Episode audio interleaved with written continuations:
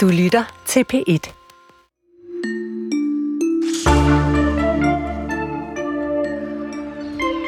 Der har lige været lidt øh, udfald her på P1, så derfor går kulturen bare videre. Vi ja. fortsætter, selvom vi uh, desværre ikke fik uh, den radioavis, vi lovede jer. Nej, men til gengæld så får vi en masse andre rigtig gode historier i den her time. Blandt andet en om øh, en af tidens mest anerkendte designer, men måske er Georgion Damner Kvasalja også modsvar på en internet-troll. Altså sådan en, der bare skaber alarm og ballade og masser af opmærksomhed på de sociale medier. Som chefdesigner for det eksklusive og hundedyre luksusbrand Balenciaga, der har den her designer gang på gang skabt flodbølger på YouTube, Twitter og Instagram, mediestorm i aviser og på tv, og kører foran Balenciagas chique butikker. Sidste uge der skete det så igen med et såkaldt tavleskørt til over 5.000 kroner. Og ja, det er en nederdel, der umiddelbart ligner et ganske almindeligt håndklæde, måske fra IKEA, som man bare har bundet om livet. Vi tegner et portræt af modens største internet-troll om cirka 45 minutter. Og vi bliver på en måde lidt i modens verden. I hvert fald i noget, man kan have på, hvis man har lyst til det. Vi kommer nemlig til også at tale om en ny wearable gadget, altså en, man kan tage på. Øh, den såkaldte AI-pin, som netop er blevet lanceret i USA. Det er en lille dims, som sidder nærmest som en øh, broche på ens tøj, og som er sat i verden for at udfordre smartphones og iPhones, som vi ellers alle sammen går rundt med, mere eller mindre. Den lyser som noget sådan en sci-fi Star Trek-agtig ting ind i ens hånd, men den har ikke nogen rigtig skærm, og så vejer den kun nogle 30 gram. Men hvad skal vi bruge den til? Og er markedet overhovedet klar til sådan en lille high-tech fætter? Det spørger vi en teknørd om senere i den her time. Her er Kulturen stadig. I studiet er Chris Pedersen og Linnea Albinus Lande. Magtmisbrug, manipulation og ydmygelse. Det er nogle af de ord, der bliver brugt, når tidligere medarbejdere beskriver deres oplevelser med lederne af Egnsteateret Cantabile 2 i Vordingborg, Nullo Facini. I dag bringer Kulturmediet Kulturmonitor en artikel, hvor syv af Facinis tidligere medarbejdere beskriver hans nedslidende ledelsesstil. To af de tidligere medarbejdere har valgt at deltage her hos os i Kulturen. Susanne Dani og Maria Vesthage. Velkommen. Tak. I står øh, begge to frem i Kulturmonitor, som sagt, og er tidligere produ- producenter på Cantabile 2. Inden vi går videre, så skal det siges, at øh, Cantabile 2 nu har skiftet navn til Teatret i Vordingborg Kommune, men øh, af praktiske årsager, og fordi vi kigger på historikken, så kalder vi det selvfølgelig for Cantabile 2 her i indslaget. Hvornår opdagede I første gang, at der for jer at se var noget galt på Cantabile 2? Jamen, øh, jeg vil gerne starte. Altså, Maria? Mm, ja, jeg var producent på Cantabile 2 i to og et halvt år. Og der gik mm, nogle måneder, øh, hvor arbejdet var nyt og spændende, og det var et rigtig sjovt sted, og en masse gode kolleger og sådan noget. Og så øh, er jeg ligesom både vidne til, at øh, andre bliver øh, overfuset og udskældt. Og i starten så tænker jeg, at det forstår jeg ikke helt. Det må være, fordi jeg er ny her. Øh, og det går også ud over mig selv. Øh, og øh, så pludselig så kan jeg ligesom se, om der er en eller anden form for mønster i det, øh, og der er noget galt. Altså, øh, og jeg tror nok, jeg selv når at være der i tre kvart år eller sådan noget, før at jeg sådan har det første, øh, hvor jeg sådan ligesom tager den op øh, for alvor med Nulo der og siger, hov, der er et eller andet her. Nu synes jeg alligevel, jeg har lidt fod på mit arbejde og sådan noget. Der, der er noget her, der er galt, og det tager han bare virkelig dårligt imod. Øh, og så fortsætter det mønster. Øhm, og øh, hvis jeg taler på mine egne vegne, så har jeg oplevet mange situationer, hvor jeg ligesom, øh, jeg synes på den der arbejdsplads, der gjorde jeg mig helt vildt umage med mit arbejde, og øh, fordi Nulo han jo både var instruktør og øh, teaterleder, så arbejdede jeg meget tæt med ham, og virkelig sådan søgte at lægge mig op af hans beslutninger, hans stil, og det var hans projekter, vi arbejdede på. Og alligevel, så med jævne mellemrum, så bliver jeg... Øh, øh, så bliver jeg øh, overfuset for at gøre mit arbejde, altså det vil sige føre de beslutninger ud i livet, som han har været med til at lave. Øh, jeg bliver anklaget for illoyalitet, jeg bliver mistænkt for alt muligt sært, øh, og det er meget ubehageligt. Og øh, jeg tror, efter et års tid, så har vi sådan vores første store sammenstød, hvor jeg siger, nu skal jeg skal ikke være her mere, hvis det fortsætter på den her måde. Og så bliver han enormt ærgerlig over det, enormt ked af det og sådan noget. Og så går det godt i et par uger, og så går det dårligt igen. Og så har vi faktisk sådan et mønster, indtil jeg så stopper to og et halvt år efter, hvor jeg på forhånd har brugt nogle måneder på at gøre det virkelig klart, at vi skal ændre, og hvad det er, vi skal ændre. Mm. Øh, og sådan noget, uden at det overhovedet havde nogen effekt. Og en ting er jo, at det ligesom skete for mig, men jeg kunne se, at det var noget, der også i meget høj grad skete for alt andet personale. Både det administrative og øh, det kunstneriske øh, personale. Ja, Susanne Dani, du har jo også selv arbejdet på Cantabile 2. Hvordan har du oplevet det?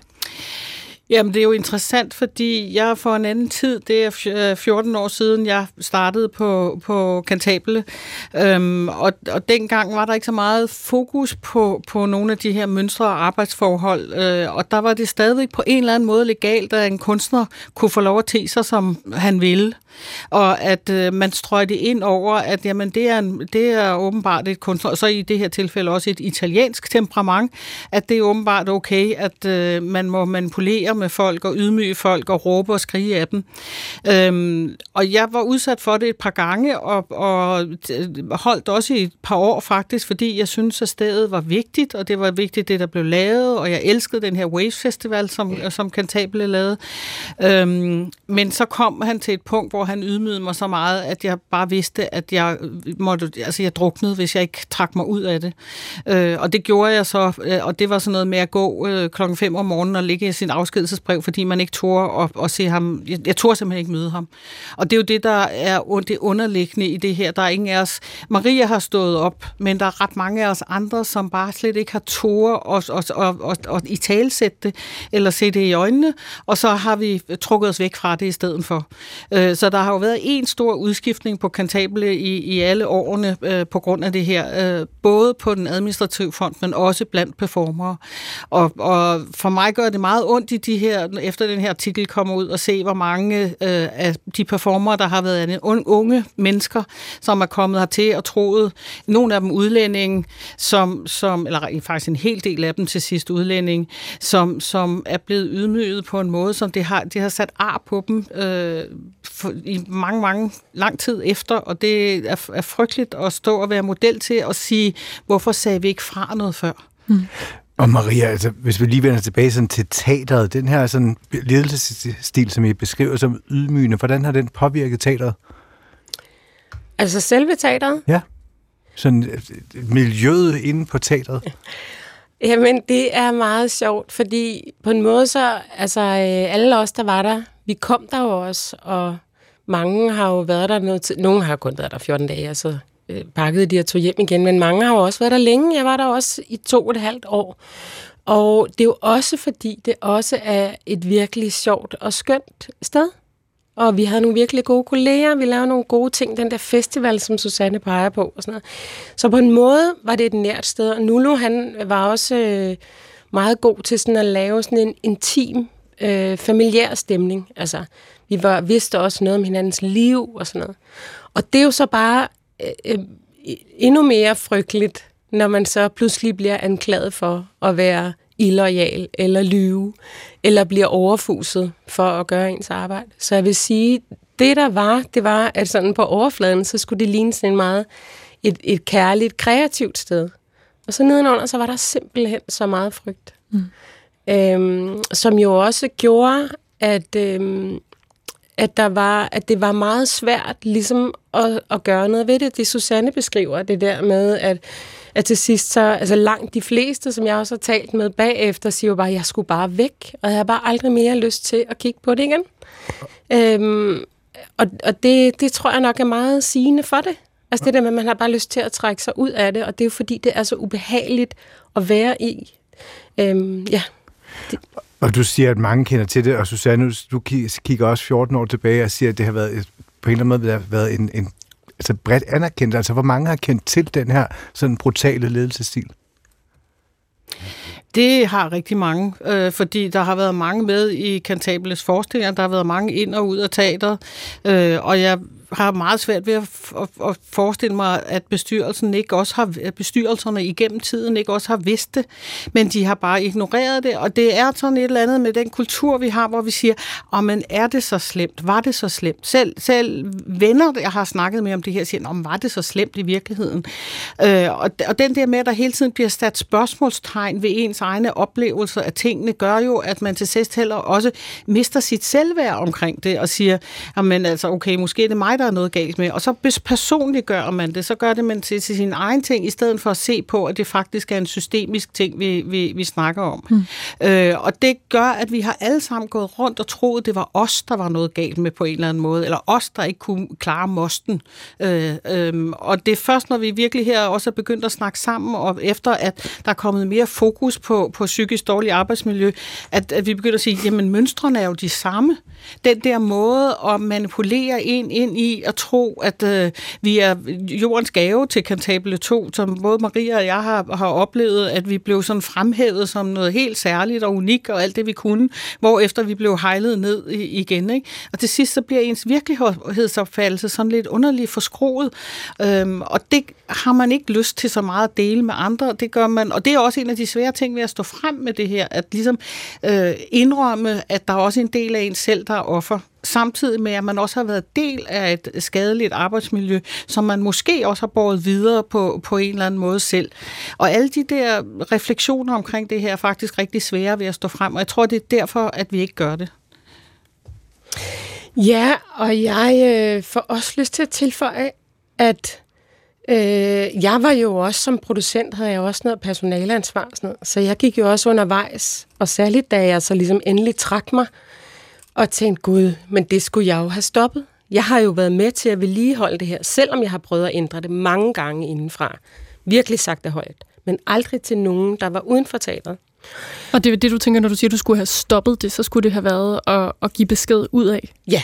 altså jeg, hvorfor sagde jeg det ikke til bestyrelsen, mens jeg arbejdede der? Mm. Og det tog jeg slet ikke. Altså, jeg var jo personalrepræsentant i, det ved jeg ikke, halvandet år eller sådan noget min tid der, og jeg bare tænkte, hvis jeg siger noget til bestyrelsen, så bliver jeg udsat for et forfærdeligt pres fra Nullo.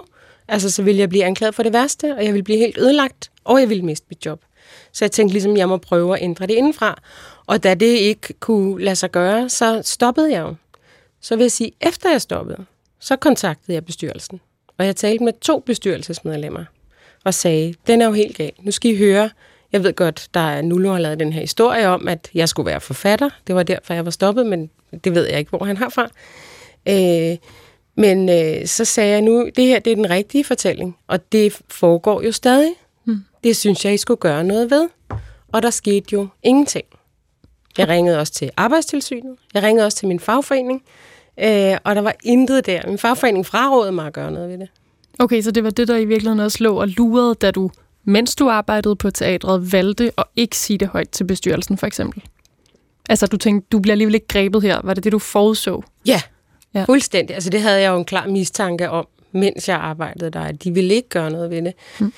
Øh, og hvor jeg sådan tænkte, det var jo så rigtigt. Da jeg så talte med to bestyrelsesmedlemmer, efter jeg stoppede, så skete der heller ikke noget videre ved det. Susanne Dani, hvad er grunden til, at I har valgt at fortælle om det nu?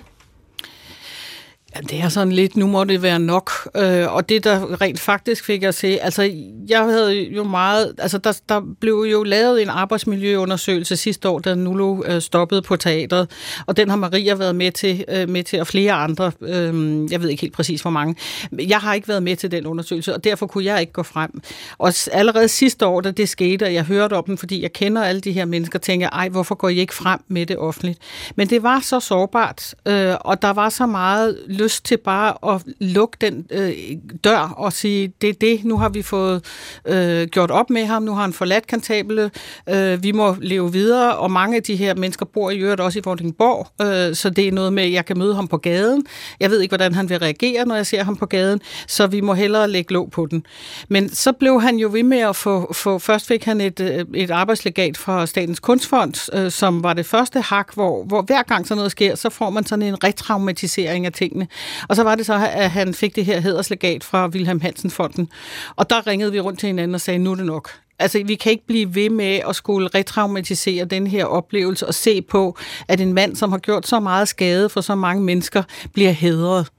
Og så kommer den der fortælling af, at øh, jamen, det er fordi, han er kunstner. Det er ikke fordi, at han, han har haft en dårlig ledelsesstil, men øh, han er jo kunstner. Og den, synes jeg, at den vi skal, for mig at se, at den vi skal have gjort op med øh, i vores branche, fordi det er ikke nyt noget, man skiller tingene ad og siger, at man må gerne være en fuldstændig redsom idiot og behandle folk øh, beyond elendigt, øh, bare man laver god kunst. Altså, det, det holder jo ikke i dag. Mm. Vi lader lige stå, øh, Maria Vesthage og Susanne Dani, for vi skal lige have en øh, tredje person på banen. Bestyrelsesformand for Cantabile 2, øh, som hedder øh, Egnsteateret i Vordingborg Kommune i dag, og er tager du teaterchef Jens Frimand Hansen for Helsingør Teater. Velkommen. Jens Frimand Hansen. Ja, hallo. Kan hallo. Ja, det kan jeg. Okay. Nu har du lyttet med på det, Susanne og Maria fortalte. Hvad tænker du om de her historier?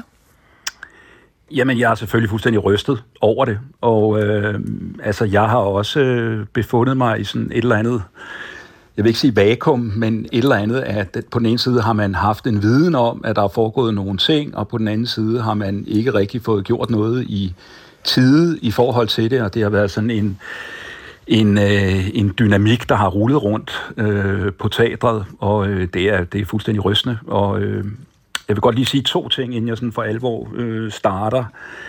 Det ene er, at jeg kan ikke kommentere på Nullus fratrædelse på teatret. Øh, han fratrådte på teatret i oktober øh, 2023, 2022 var det, øh, og jeg kan heller ikke... Øh, Altså, jeg, der, der er grænser for, hvor konkret jeg kan være øh, i det her, og jeg, jeg vil også sige, at jeg har været formand øh, øh, siden efteråret 2021, og det er vanskeligt for mig at kommentere på for meget af det, der er gået forud for det. Øh, så det er ligesom de forudsætninger, jeg deltager i det her på, at øh, de muligheder, jeg har. Men jeg vil godt sige om de historier, som ikke er mig ubekendte, nu har jeg jo også beskæftiget mig med det her et, et stykke tid, at det er fuldstændig rystende, og det er bestyrelsens ansvar. Det skal der ikke være nogen som helst tvivl om. At, øh, og det er et straffeansvar. Altså man har som bestyrelse pligt til at, at tage sig af de her ting øh, på teatret.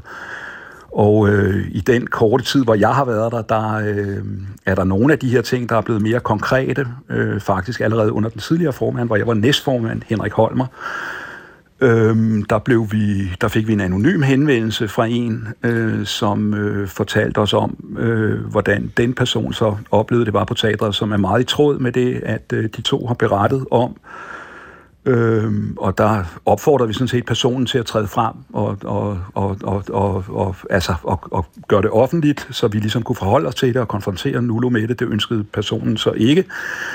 Øhm, I stedet for så iværksatte vi en, en række foranstaltninger i forhold til bestyrelsen og i forhold til de ansatte, øh, hvor vi gjorde, hvad vi kunne, vil jeg sige, for at sikre os, at øh, hvis der havde været den der dynamik, som vi på et eller andet niveau også godt var klar over, der var, fordi der har været en masse snak, men vi har bare ikke haft noget som rigtig konkret. Må jeg lige, spørge, må jeg lige spørge, må jeg lige bryde ind her? Sådan, jeg har lige brug for, for sat sådan et, for lavet et tidspunkt. Altså, fordi, hvorn, hvornår blev du først opmærksom på den her, hvad hedder det, altså, den ledelsesstil, som var usund? Altså, jeg skal lige sige, at jeg har været ansat på Kantable 2 tilbage i starten af 90'erne. Og der vil jeg sige, der er ligesom noget af det her, det er, det, det er mig ikke ubekendt, øh, at der har været sådan en, en øh, der, der har været den her dynamik. Det er, det, det, det er noget, jeg tror, man altid har kendt. Øh, og øh, der, er også, øh, der er også forskellige udgaver af det. Altså, der, der er forskellige øh, måder, øh, folk beskriver det på, og jeg har talt med rigtig mange om det. Øh, men det gør det sådan set kun værre i forhold til, at det er, er bestyrelsen, der ligesom skal håndtere det, og det er bestyrelsen, der skal, der skal få bund i den del af det, fordi det kan godt være, at der er en eller anden fælles fortælling om, at der på et sted er noget, som er sådan lidt hårdere, end det er andre steder, men det må aldrig nogensinde overskygge det faktum, at der kan sidde nogle enkelte personer, som har været ude for nogle meget grove øh, oplevelser eller hændelser, eller hvad det nu kan være, som man selvfølgelig skal tage hånd om på, på bedste vis. Og, og det, er jo, det, er jo, det, er jo, det er jo nok der, man, man kan beskylde bestyrelsen for at, at, at, at have svigtet, hvad jeg sådan set er, er, er fuldstændig enig i i forhold til... I, til I valgte jo også at lave en undersøgelse af arbejdsmiljøet i oktober 2022. Hvorfor gjorde I det? Ja, altså jeg vil sige, at det, det var jo blandt andet fordi, at øh, vi, vi fik en, en tilfældig henvendelse udefra. Det var, det var lige på det tidspunkt, hvor ja, der havde været formand et stykke tid, og det var noget, jeg iværksatte, øh, fordi at øh, vi har jo selvfølgelig været, været bekendt med i bestyrelsen, at der har været arbejdsmiljøundersøgelser, og Susanne refererede også til en af dem. Øh, men der havde jeg behov for, at bestyrelsen lavede en undersøgelse øh, i forhold til, at bestyrelsen skulle have sikkerhed for, hvad er det egentlig, der foregår på øh, Cantabile 2. Hvad viste den så? 2.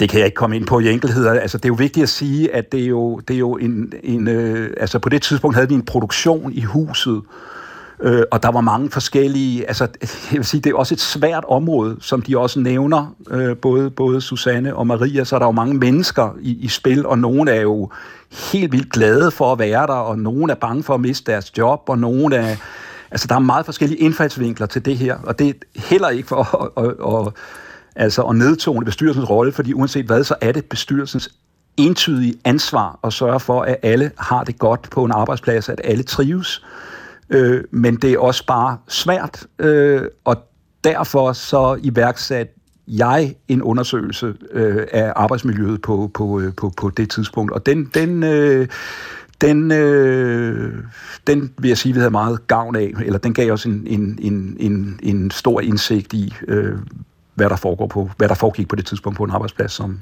Cantabile 2 var. Tak fordi du var med. Selv tak. Jens Frimand Hansen, bestyrelsesformand for Cantabile 2, der nu hedder Ejns Teatret i Vordingborg Kommune. Her i studiet står stadig Susanne Dani og Maria Vesthage, som øh, har lyttet med. Tidligere producenter begge to på Cantabile 2. Hvad tænker I om det, I, øh, I hørte Jens sige her? Maria, du spærrede øjnene op undervejs, slog jeg mærke til. Ja. Øh, altså jeg vil jo sige, at øh, Jens, han sagde, han havde været bestyrelsesformand i to år. Og det er jo Altså det har jo været et egenstater i over 30 år, så man må også bare give ham som bestyrelsesformand og den her bestyrelse, der sidder der nu, det at det er jo første gang, der er nogen, der faktisk har gjort noget. Øh, og det synes jeg bare er vildt stærkt. Og Øh, jeg synes, når nu jeg siger, at jeg havde talt med to bestyrelsesmedlemmer tidligere og fortalt, hvordan det stod til og sådan noget, så oplevede jeg helt klart sådan en, det her, det er der ikke nogen, der har lyst til at stikke fingrene ned i. Som Jensen siger, så er der jo også sådan en følelse af, at uh, folk føler sig sårbare, og de har måske ikke lyst til at svare, og de vil bare gerne videre og sådan noget, for at passe på sig selv. Øh, og derfor synes jeg bare, at den der bestyrelsesansvar er så meget desto større. Men jeg synes også, at det ud over den her bestyrelse, øh, så synes jeg jo også, der må være andre, der er interesseret i det. Altså, hvordan er, hvad med dansk teater, brancheorganisationen, og hvad med tilskudsgiverne, altså kommunen og staten? Øh, de må jo også synes, at det her det er interessant at både have en ordentlig arbejdsplads, men også at teatret er funktionelt og øh, øh, laver, man kan sige, det, det er jo ikke effektivt at have syge nedbrudte medarbejdere og folk, der skifter arbejde og sådan noget. En sidste kommentar, Susanne? Jamen, jeg vil sige, at jeg er glad for, at øh, Jens så tydeligt øh, påtager sig et medansvar som bestyrelsesformand og bestyrelsesmedlem i det, han siger her. Øh, men jeg synes stadigvæk, der er noget problem omkring den her, de her tavshedsklausuler og, og den her måde, vi, vi omfatter det med tavshed, at vi ikke kan gå ud og sige, hvad det er, med, om man laver en pressemeddelelse, som, som er så fuldstændig hen i skoven i forhold til, til realiteterne på, hvorfor Anulu forlod teatret, og hvad der egentlig skete omkring det. Øh, og, og jeg tror altså også, man har et ansvar som bestyrelse for at få ryddet op og få, få skabt noget, noget god basis for at, at, at, at komme fremad på en ordentlig måde. Ikke kun på egensteateret, men også i forhold til branchen. Altså, det kan ikke nytte noget, at vi bliver ved med at lægge låg på, på alle sager og ikke tør tale om den. Tusind tak, fordi I kom. Susanne Dani og Maria Vesthage, tidligere producenter på Cantabile 2. Vi ville gerne have spurgt Nulu Fakini om hans eget syn på sagen, men han er desværre ikke vendt tilbage på vores henvendelse inden deadline. Til Kulturmonitor siger han, jeg noterer mig, at man til synlædende har haft fokus på udelukkende at indsamle udtalelser af negativ karakter. Det, der har jeg naturligvis gennem et øh, langt arbejdsliv været episoder, hvor jeg... Nu, skal jeg, nu har jeg faktisk lige mistet resten af den her sætning. Den står på et andet papir. Chris, har du den? Nej, det har jeg faktisk ikke, fordi jeg kan se, at vores øh, sidetal lige stopper på nummer 5, så nu skynder jeg mig at hoppe ind på kulturmonitor, og lige se, om jeg kan jeg læser, zoome ned der. Jeg læser lige højt her. Øh, der, øh, har jeg, der har naturligvis gennem et langt arbejdsliv været episoder, hvor jeg kunne have gjort det bedre. Hver gang jeg har været klog nok til at indse min egen fejl, har jeg sagt undskyld og forsøgt at rette op på den igen. Det var altså Nulo Fakini. Tak til jer to, som sagt, Susanne og Maria.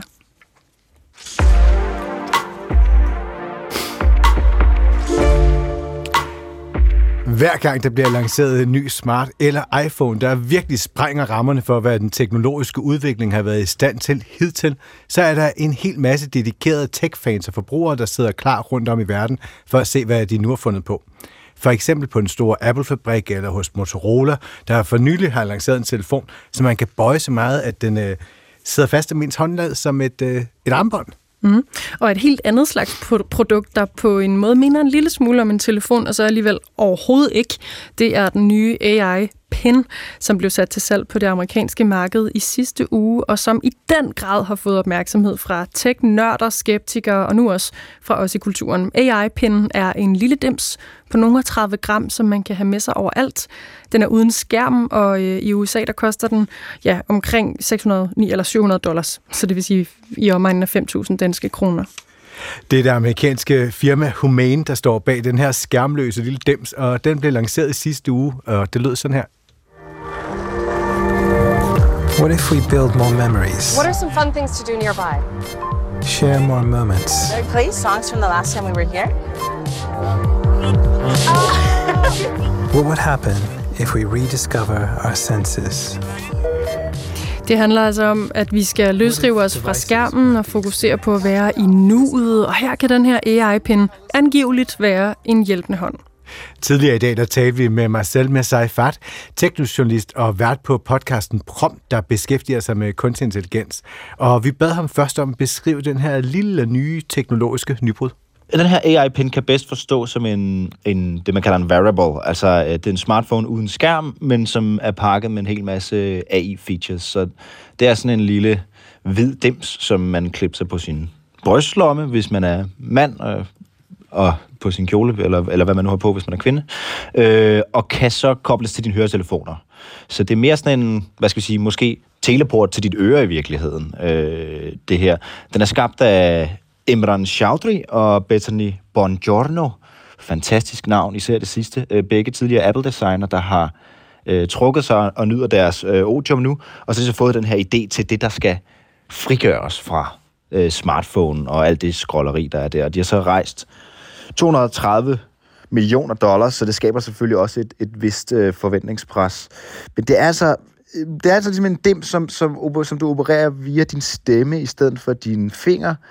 Og, og alt det, der er sket med ChatGPT de sidste par måneder og det sidste års tid, det er ligesom det, der har gjort det her øh, muligt. Du taler til ChatGPT, beder den om at gøre ting for dig. Det kunne være, at jeg havde lyst til at få optaget det her interview, og så lavet et referat bagefter. Det kunne være, at jeg tager et øh, billede med den her dims øh, af min tallerken foran mig, og så får jeg ChatGPT til at analysere næringsindholdet på den, eller det kunne være en whiteboard-tavle, hvor man har skrevet en masse ting på, og så kan den ligesom få det ned på, på tekst.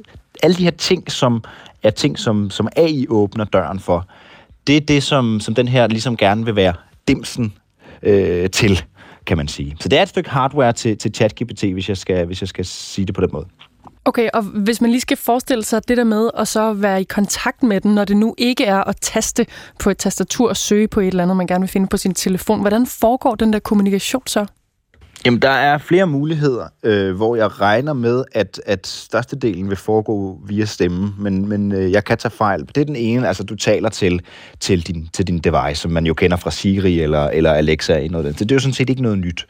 Øh, den har også sådan en laserprojektering, øh, så du, du ligesom kan beame ud på din hånd. Altså, der bliver det virkelig sci-fi-agtigt, ikke? Øh, øh, øh du beamer, beamer for eksempel øh, et... Øh, et display ud på din hånd, og så kan du, øh, så vidt jeg forstår, lave nogle gestures med, din, med din hånd, øh, vippe den til siden og skifte nummer eller øh, forskellige ting.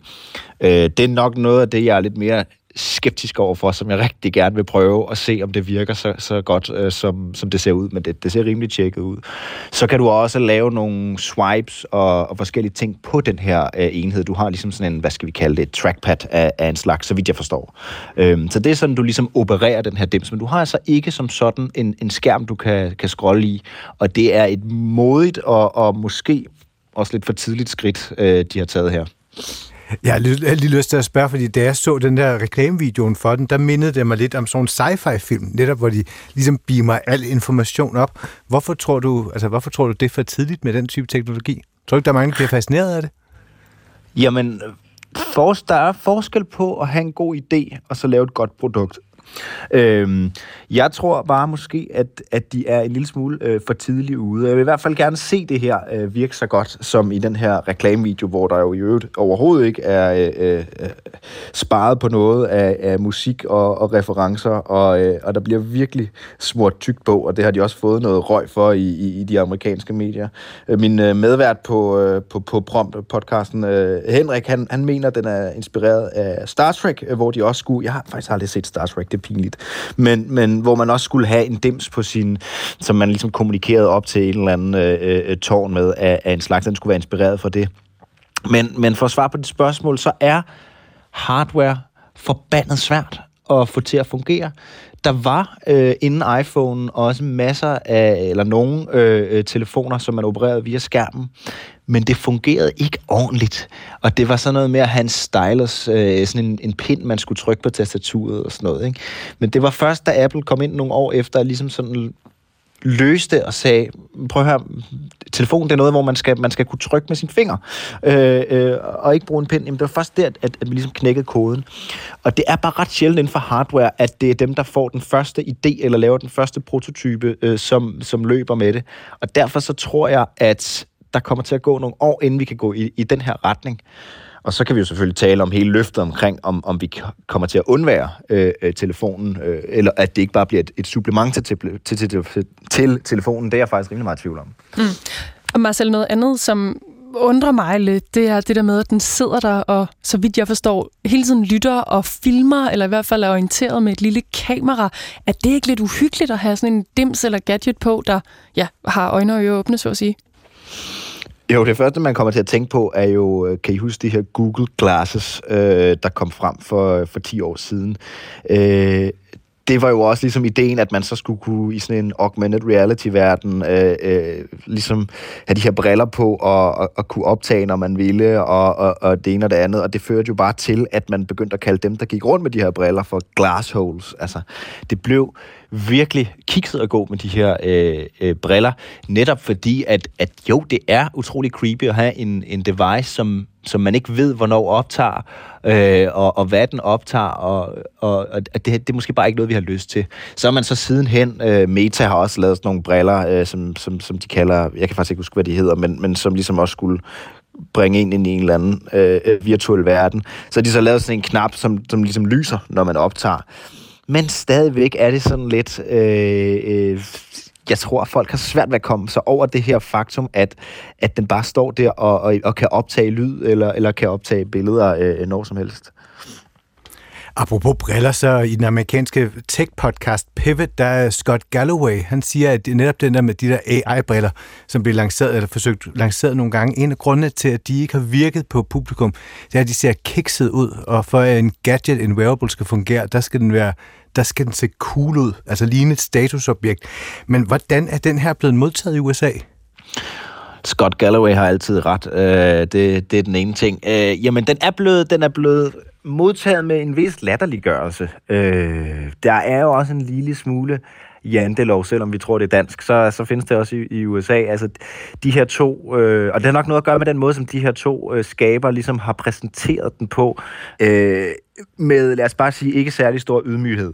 Øh, der har været masser af, af flødesovs øh, øh omkring det, og, og det blev præsenteret med den helt, de helt store øh, øh, musiknumre, og nu er den her. Og der tror jeg også bare, at man fra amerikanske, øh, den amerikanske tech-presse har haft lyst til at, at trække øh, bukserne lidt ned og sige sådan, hallo, øh, jeres stems virker ikke. Og, og der har været sådan nogle, jeg har jo ikke prøvet den, øh, fordi øh, den udkommer kun i USA, men det jeg kan læse mig til, det er, at når man så prøver nogle af de her sådan mere simple øh, kommandoer, bare at få den til. Vi kender alle sammen, når vi taler med Siri, og hun ikke fatter noget som helst. Øh, bare prøve at få den til at løse nogle helt simple ting. Altså sådan, bare simpelthen forstå det, du siger, og, og skrive det ind i ChatGPT og komme med et svar. Og hvis det ikke rigtig fungerer, jamen så er, så er det jo altså ikke ligefrem øh, øh genialt eller overhovedet klar øh, til at være noget, der erstatter telefonen. Og det har, det har der været masser af eksempler på, at, at der, den laver jo stadig fejl. Og det er bare derfor, at jeg siger, at det kan være, at det er en god idé. Jeg synes, de har nogle, nogle, nogle gode idéer, men, men det er måske for tidligt. Øh, er vi der teknologisk, og, og er folk egentlig klar til at bruge det? Mm. De her to øh, tidligere Apple-ansatte, som altså har udviklet AI-pinden, de synes, synes selv og mener, at den kan være, eller i hvert fald har potentiale til at gøre smartphones overflødige på sigt. Hvor sandsynligt er det, at den, om den så kommer til at erstatte eller supplere de smartphones, de fleste går rundt med øh, allerede, at den her AI-pin kan blive en løsning for folk, der gerne vil bruge mindre tid på skærm? Altså det vurderer jeg, at der er 5-10% chance for, at den bliver, at den bliver et hit.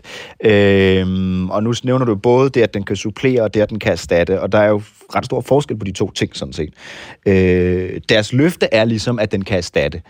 Og der må vi så sige, at der skal vi så have endnu et stykke øh, øh elektronik, der ligesom kan redde os fra det andet stykke elektronik, eller skal vi så lige pludselig til at have to stykker elektronik? Den koster jo 5.000 kroner eller sådan noget, den her, ikke? Øhm, hvis den skal blive et hit, så kræver det et, at deres teknologi kan alt det, øh, som, som det lover. At det fungerer sådan nogenlunde øh, hvad skal vi sige, let og, og, og tilgængeligt. Øh, og så kunne jeg godt selv bruge det, når jeg, når jeg kører bil eller cykler, øh, hvor man jo ikke har, har så nemt ved at, at bruge sit fingre og sine øjne. Men, men så er der jo også udfordringen, for eksempel i Danmark, vi er jo et lille sprogområde, men, men hvordan skal den her... Øh, øh, hvordan, hvordan, skal, hvordan skal den erstatte min telefon, hvis jeg ikke kan lave en rejseplan? Altså forestiller de sig vidderligt, at jeg skal stå på øh, Høvelde station og, og spørge, lav en rejseplan til Lyngby. Altså, der, der er et stykke, et stykke vej der, ikke? Og, og hvordan bliver integration med alle de apps, som, som vi er vant til at, at bruge øh, i Danmark, og kommer den overhovedet til at fungere på dansk? Og ting nummer to, som de skal have styr på, det, er, det ligger faktisk ikke hos dem, men hos ChatGPT. Altså, de har sat sig så hårdt på at, at, at være integreret med, med ChatGPT, at, at de skal også fortsætte den udvikling, som de er i gang med. Og nu kan vi jo se her i weekenden, har der været total kaos hos, øh, hos uh, ChatGPT, og der er ingen, der ved, hvor det ender. Så, så softwaredelen hos ChatGPT skal også fortsætte med at bygge på. De skal virkelig forbedre den her, øh, det her talemodul, øh, som de har gang i, fordi det er slet ikke perfekt lige nu. Og, og det er bare det, jeg mener, når jeg siger, at det, det er et trin for tidligt. Fordi jeg tror slet ikke, teknologien er der til alt det, de gerne vil. Hvad kan sådan et, øh, altså netop sådan et, et lidt problematisk eller lidt øh, lattervækkende rollout, hvad kan det her betyde for, for fremtiden for det her produkt?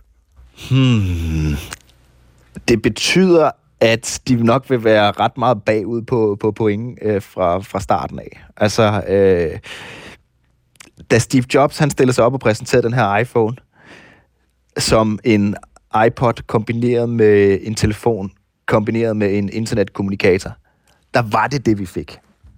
Altså, og, og, og det er måske bare ikke lige helt den følelse, man har her. Altså, de står og, og præsenterer en, en Star Trek-lignende øh, device, øh, som, som, som kan alt øh, muligt inden for AI. Men jeg tror bare, folk vil sådan... Jeg tror, at folk får svært ved nogle så basale ting, som bare at skifte nummer i Spotify. Og hvis der er den der diskrepans mellem, hvad de lover og, og, og hvad folk får, så bliver det jo en dundrende øh, øh, fiasko. Så hvis man skulle odds på det, så, så vil jeg nok spille på, øh, det giver nok de laveste odds at spille på, at det bliver en fiasko. Men jeg vil alligevel holde en lille dør åben for, at, at ideen er god, og hvis de nu kan få hvis de kan få bygget på øh, en Model 2 og en Model 3, øh, og, og, og stadigvæk er interesse og, og, og penge i det, jamen så, så kunne jeg godt se, men inden for et længere øh, tidsperspektiv, som måske hænger, hedder 5, 10, 15 år, at den kan erstatte smartphone. Men det er bare ikke, det er bare ikke der, vi er nu. Så lige nu er det måske en, en dem, som nørderne kommer til at hygge sig med øh, ved siden af øh, sin smartphone, og så må, så må, øh, så må vores, hvad skal vi sige, vores, vores øh, lyst til at, at have sådan en... Der tager, mm. det må ligesom, vi må ligesom se, om det bliver kikset ligesom Google Glasses og, og bære den her ting, eller om det bliver en cool ting. Og jeg hælder nok til, at det, den ryger over i Google Glasses-kassen. Og bare lige, hvis vi skal se det fremtidsscenarie for os, at den faktisk bliver et hit, så er vi måske nærmest ude i sådan noget med, at folk de står og taler ud i luften i bussen, eller hvis de er ude at handle, at der bare foregår den der slags dialog med små maskiner over alt fra, altså lige nu, det har jeg ikke tænkt over før, men er det jo ret lydløst, vores måde at kommunikere, i hvert fald når vi sender sms'er, ikke? Der er et enormt tabu ved at stå og tale med sin telefon i det, i det offentlige rum. Ja. Altså, øh, vi kan huske øh, filmen Her fra, hvad er den, fra 2015, mener jeg. Øh, der fungerer der fungerer det hele jo gennem, øh, at han taler til sin, øh, til sin device. Men, men det her med at gå rundt i det offentlige rum og, og tale til sin enhed, det var enormt øh, tabubelagt. Min kone griner virkelig meget af mig derhjemme, når jeg taler med vores øh, Alexa-dems. Øh, øh, så der er bare et eller andet, øh, der er en eller anden barriere, der er ret svært at overskride for os øh, øh, med, med at tale med de her dimser. Og jeg tror også, det er fordi, de har været ret øh, dårlige i, i mange år, at det er blevet rullet ud øh, øh, for tidligt så har de jo den her øh, skærm, som man kan projicere ud på sin, på sin hånd, men det er nok det mest sci-fi-agtige element. Det er det, jeg tror, der er længst fra at, at virke, som, som, som de gerne vil.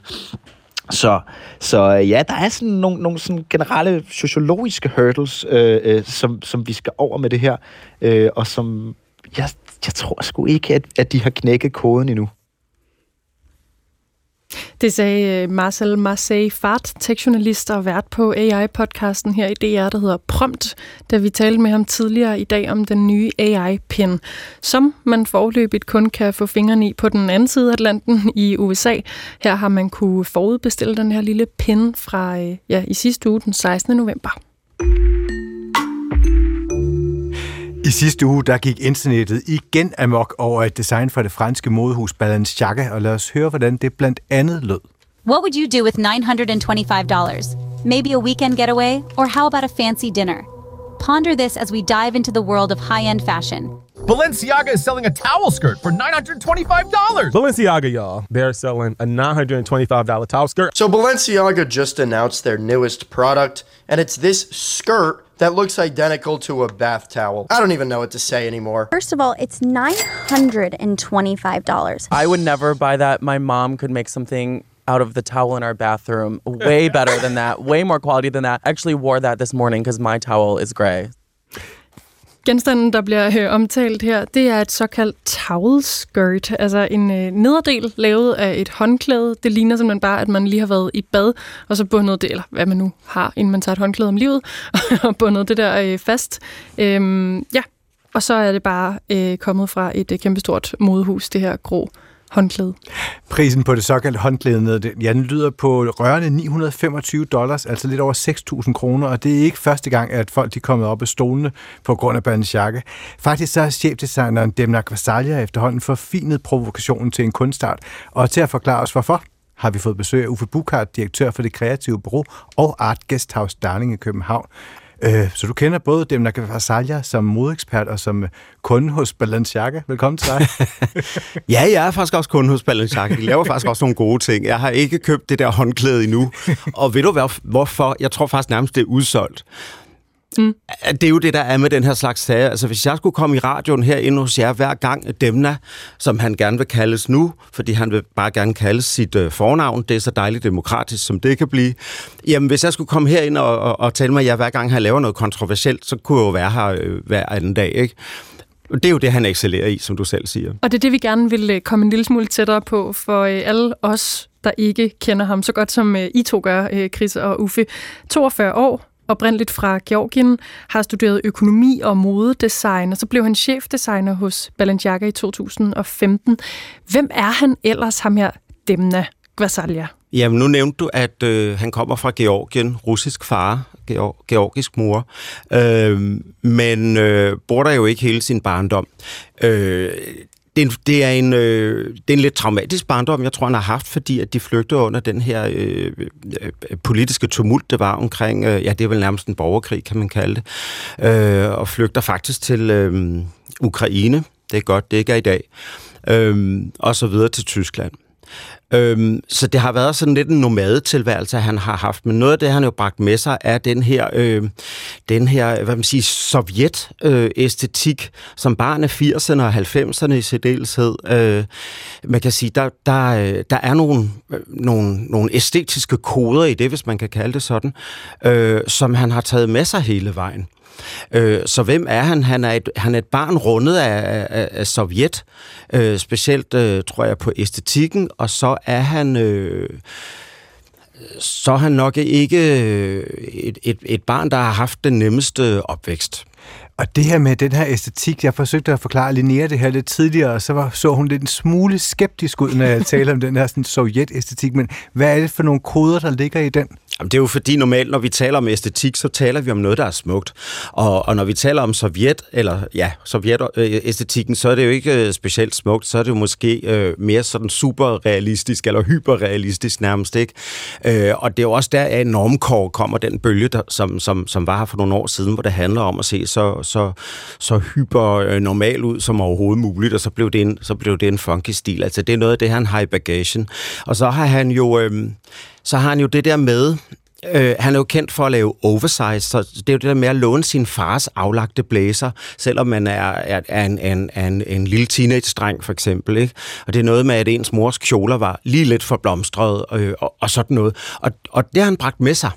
Så det er, det er meget, øh, det er ikke særlig glamorøst. Øh, det er meget, ja, hyperrealistisk vil jeg kalde det. Mm. Men Balenciaga, det blev jo så grundlagt der i 1919 af Cristobal Balenciaga, Spanier. Ja. Hvad var det så, eller hvad er det så for et modhus, Balenciaga? Ja, han var i øvrigt også flygtning. Han flygtede fra den spanske borgerkrig, så det går virkelig godt. Ikke?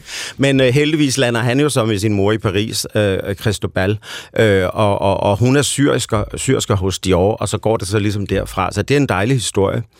Øhm, men øh, ja, undskyld, hvad var du spurgte om? Det var, hvad, hvad, jeg, det var, hvad var han så kendt for? Hvad, hvad er det for Balenciaga for et hus, som dem, der kommer til? Ja, det er et meget specielt hus, fordi at øh, faktisk så beskæftigede Cristobal sig ret meget med kvindekroppen, øh, men på en anden måde, end de andre gjorde. Altså, så i stedet for, at tøjet ligesom skulle smyge sig rundt om kroppen, så lavede han jo noget tøj, og hvis man kigger på de gamle arkiver og går på museum og kigger på tøjet, øh, noget tøj, der ligesom stod ud for kroppen. Øh, og det vil sige, at kvinder, der var lidt mere øh, kuporlige, øh, de blev øh, meget glade for det tøj, fordi man kunne ikke, man kunne ikke se deres former øh, lige så godt som i de andre designers. Der var ikke noget med, med øh, stram talje og sådan noget, og det blev han faktisk meget berømt for. Hvorfor det krævede så virkelig også noget af materialerne, skulle hilse at sige, mm. som så var meget dyre. Det er også ham, der opfinder det her trækfartærme, så alle de rige damer kunne, kunne vise deres øh, meget dyre øh, øh, diamantsmykker øh, frem på håndledet. Mm. Og at, at, altså, gjorde han det for ligesom at stikke ud, eller hvad hvis vi skal motivtolke lidt på det der med at tage formerne fra Jeg tror, at hvis du øh, skal være en god designer af tiden, så skal du finde det der, øh, det der lille gap, hvor der ikke er nogen, der excellerer, og så skal du gå ind og, og, og tage ejerskab for, for det område. Det var det, han gjorde og fik kæmpe succes med. Mm. Og hvad betyder, hvad, hvad gjorde dem der så med Balenciaga? Hvorfor passer de to sammen? Jamen, det gør de altså virkelig heller ikke. øhm, og, og, og, og derfor, da han blev... Øh, man, skal, man skal lige huske på, da han blev udnævnt som, øh, som designer i øh, øh, 2015, der der har han jo allerede i øh, halvandet til to år lavet det mærke, der hedder Vetements, som er street style, og som er øh, inspireret af sportens verden og øh, ja, sportens verden, og, og også i forhold til, hvis man forestiller sig, hvordan en sovjetisk hooligan ser ud. Altså, det, det, det er et virkelig specielt look, og det bliver meget øh, moderne inden for sådan en avantgarde-gruppe, men har intet som helst i verden med, øh, med high-end fashion eller couture at gøre. Så det er et underligt valg, som øh, konglomeratet Kering tager på et tidspunkt og ansætter ham. Inden da har han altså været hos Martin Magella, som, som jo er det her avantgarde øh, belgiske modehus, nu franske modehus, og øh, øh, har også været hos øh, Louis Vuitton. Så han har altså virkelig noget, noget bagage at komme med, men hans æstetik på det tidspunkt er modsatrettet Balenciaga. Og det er et, øh, det er et modigt valg, men det er også nogle gange, øh, når man træffer de der modevalg, så kan det gå to veje. Enten så går det helt af helvedes til, og ellers så bliver det faktisk, så, så kommer de her øh, creative directors til at kreere, kreere noget helt nyt øh, i kølvandet på det, der er deres øh, oprindelige æstetik. Og nu var det så i sidste uge, at han skabte debat verden over, og det var virkelig verden over, fordi jeg har faktisk kun taget de engelsktalende videoer med. Der var også fra stort set alle fransktalende lande, fra hele det afrikanske kontinent var der også tv-avisindslag. Det var meget bizarrt. Tænk, hvad et håndklæde kan gøre. Men hvordan taler sådan en håndklædenederdel ind i, altså ind i hans historik med Balenciaga? Jamen altså, øh, vi, vi har måske, eller mange, mange af lytterne har måske også kendskab til øh, den her IKEA-taske, øh, den blå IKEA-taske, som, som øh, han jo på et tidspunkt lancerer, men bare med et Balenciaga-logo, øh, og så selvfølgelig læder. Og den, er, den var faktisk enormt flot lavet, men ligner jo øh, til forveksling den, man kan få for en femmer i IKEA. øh, og, og så, så, så øh, det er fuldstændig, øh, hvad man kan forvente af dem, at lave de her øh, humoristiske tiltag, øh, hvor han jo siger, at hans måde at lave couture på, øh, det her er ikke couture, men han laver også couture, men hans måde at lave high-end, meget dyr øh, mode på, øh, er også at gøre lidt grin med moden. Så der er altså rigtig, rigtig meget humor i det. Så man kan sige, øh, fra hvor jeg står, så kan jeg jo bare blive glad for, at moden hele tiden øh, udvikler sig, og der er også plads til humor i moden. Øh, og så kan man jo hisse sig op over, at et i citationstegn, et håndklæde kan koste øh, op mod øh, 7.000 kroner. Men det er jo altså ikke et håndklæde. Det er jo altså faktisk en nederdel. Det er en, en nederdel, der, der, der, der er syet i frottéstof, men den er jo bygget op på en helt anden arkitektonisk måde, måde end, end når en vinterbader står op af Øresund. Mm. Øh, altså, det skal man altså lige have for... for der tager man ikke sin Balenciaga på, når man lige har været en tur i for eksempel Øresund. Ja, det kan man jo gøre, hvis man vil være rigtig chic. Men, men, men det er humor på allerhøjeste plan, mm. og det er mega, en mega god PR-strategi fra, fra huset og fra ham. Ja, det var egentlig mit næste spørgsmål, øh, Uffe Bukart. Hvordan responderer den globale modeverden på de her tiltag? Med et smil. Øh, at jeg tror, det er mere almindelige mennesker, der hisser sig op. Øh, øh, mennesker, som øh, ikke har, eller altså mennesker, nogen, der ikke er i modbranchen, det er det, jeg vil sige, øh, som synes, at det er dyrt, fordi det jo ligner et håndklæde. Men det svarer jo til, at man, man kigger på det her øh, i IKEA-net i læder, og synes, at det, det er da dyrt, at det lige pludselig kunne koste 15.000. Jamen, øh, det koster en lædertaske jo også fra, fra Dior og så videre, så, så ja, jeg forstår ikke helt øh, kritikken på den måde. Jeg synes i virkeligheden bare, at man skal, man skal grine af det. Fordi moden skal også kunne det humoristiske. Mm. Og det kan han. Ja, det må man sige. Tak til dig, modekondensør Uffe Bukart fra det kreative bureau og Art Guesthouse Darling i København.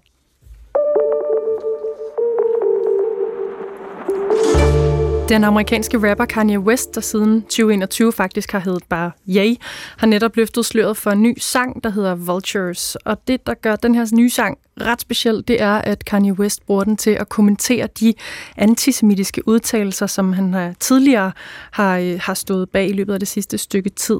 For eksempel ved at udtrykke sin beundring for Hitler. Og hvis man nu troede, at han ville bruge den her anledning til at undskylde og beklage sine udtalelser, så skal vi nok tro om igen. For meget tyder faktisk på, at Kanye West ikke har tænkt sig at stoppe sin antisemitiske udtalelse overhovedet. I den her nyudgivende sang Vultures, der lyder det nemlig sådan her. gang leaders with me all times. I don't know who I fucked last night. I got Alzheimer's. I don't know who them hoes is. Man, they all lying. Brody, tell me who them hoes is. Man, they all fine. Hundred hooligans, and we with the foolish. Blandt mange andre udtalelser i det her lille klip, som kan blive opfattet stødende, synger Kanye West altså How am I antisemitic? I just fucked a Jewish bitch. Det er altså øh, helt tydeligt, at vi øh, endnu ikke har hørt det sidste øh, antisemitiske udsagn fra den her amerikanske rapper. Og de her udtalelser, ja, de taler ind i en lang og historisk række af spændinger mellem sorte og jødiske amerikanere. Og netop de her spændinger, dem talte vi om i programmet tilbage i august, hvor den amerikanske skuespiller Jamie Foxx, han blev beskyldt for antisemitisme på baggrund af et Instagram-opslag. Derfor havde vi besøg af Jakob Eholm Felt, der er professor i historie ved Roskilde Universitetscenter, og som har beskæftiget sig særligt med moderne jødisk historie. Og her så spurgte vi ham, hvordan tilfældet med Jamie Fox vidner om spændingerne mellem sorte og jødiske amerikanere, øh, og det strækker sig faktisk langt tilbage i tid. Det, der bliver refereret til, og som man kan tage op i den her forbindelse, det er jo, at der ikke er et entydigt, godt og nemt forhold mellem jødiske og sorte minoriteter i USA, og ikke har været det øh, historisk. Så man kan sige for eksempel, at øh, i forbindelse med og efter 2. verdenskrig og til den amerikanske rolle i at befri Europa for, for, for nazismen og i befrielsen af Øh, koncentrationslejrene i Europa, der blev øh, antisemitismen og de jødiske lidelser en del af en general amerikansk øh, kulturhistorisk fællesskab, kan man sige, sådan at det, at de amerikanske GI's, de befriede Europa fra nazismen og reddede jøderne fra koncentrationslejrene, det gjorde altså en, den jødiske, amerikanske, øh, traumatiske historie blev en del af amerikansk historie generelt øh, øh relativt hurtigt efter øh, 2. verdenskrig. Når vi kommer senere op i massemedierne, massekommunikationstid, jamen så er de jødiske traumatiske øh, historiske begivenheder en del af øh, kulturen omkring, hvordan øh, amerikanerne ligesom øh, har, været, har fundamentalt set stået for frihed og lighed og ligeværd osv., befriet Europa. Øh, og øh, vi kender det jo fra kulturprodukter, fra, i hvert fald fra 70'erne og frem, øh, øh, film, litteratur osv., øh, som i amerikansk kontekst tager øh, traumerne fra 2. verdenskrig og de jødiske øh, traumer op. Øh, det er dybt integreret i, i Hollywoods øh, filmiske og, øh, kultur og øh, tage den her øh, tage 2. verdenskrig op og befrielsen af, af koncentrationslejrene osv. Så, så man kan sige, at den jødiske amerikanske minoritetshistorie er en relativt velintegreret del af den fælles amerikanske historie, hvorimod at det er den sorte historie øh, ikke på samme måde. Måske er den først ved at komme det her de senere år med med øh, store blockbusters, der handler om øh, slaveriet og så videre, 12 Years a Slave og alt muligt andet. Men også øh, i, ja, ude i superheltegenren og sådan noget med Wakanda-filmene og så videre. En, en, en del af den amerikanske historie, som jødisk minoritet altid har, eller siden, i hvert fald siden 60'erne og 70'erne har været en del af, men de sorte ikke rigtig har. Så det har altid stillet sådan et spørgsmål om, hvorvidt sorte amerikanske minoriteter har været, i virkeligheden været allieret med hinanden, eller set fra øh, den sorte minoritets perspektiv, om jøderne har været en del af det hvide flertal. Så Øh, sådan retorisk sagt, som man ofte gør det i USA, så har det været et spørgsmål om jøderne øh, tilhører gruppen af farvede minoriteter, eller de i virkeligheden tilhører den hvide majoritet. Ikke? Og der er jo også store socioøkonomiske forskelle på jødiske og sorte minoriteter i USA, som øh, har været med til at gøre det her øh, forhold mellem jødiske og sorte minoriteter lidt øh, uneasy.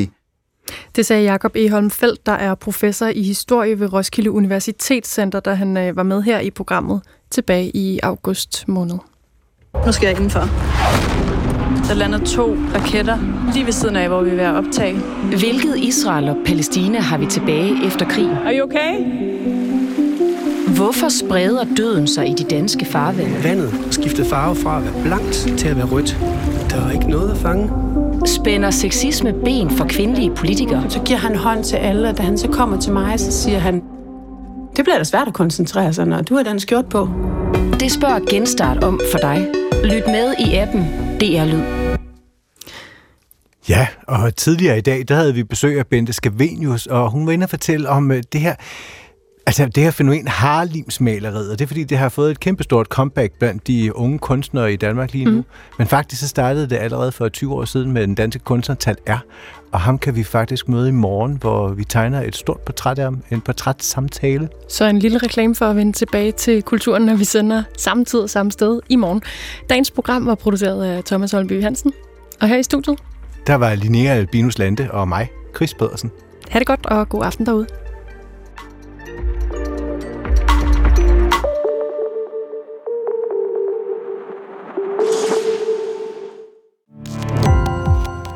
Gå på opdagelse i alle DR's podcast og radioprogrammer. I appen DR Lyd.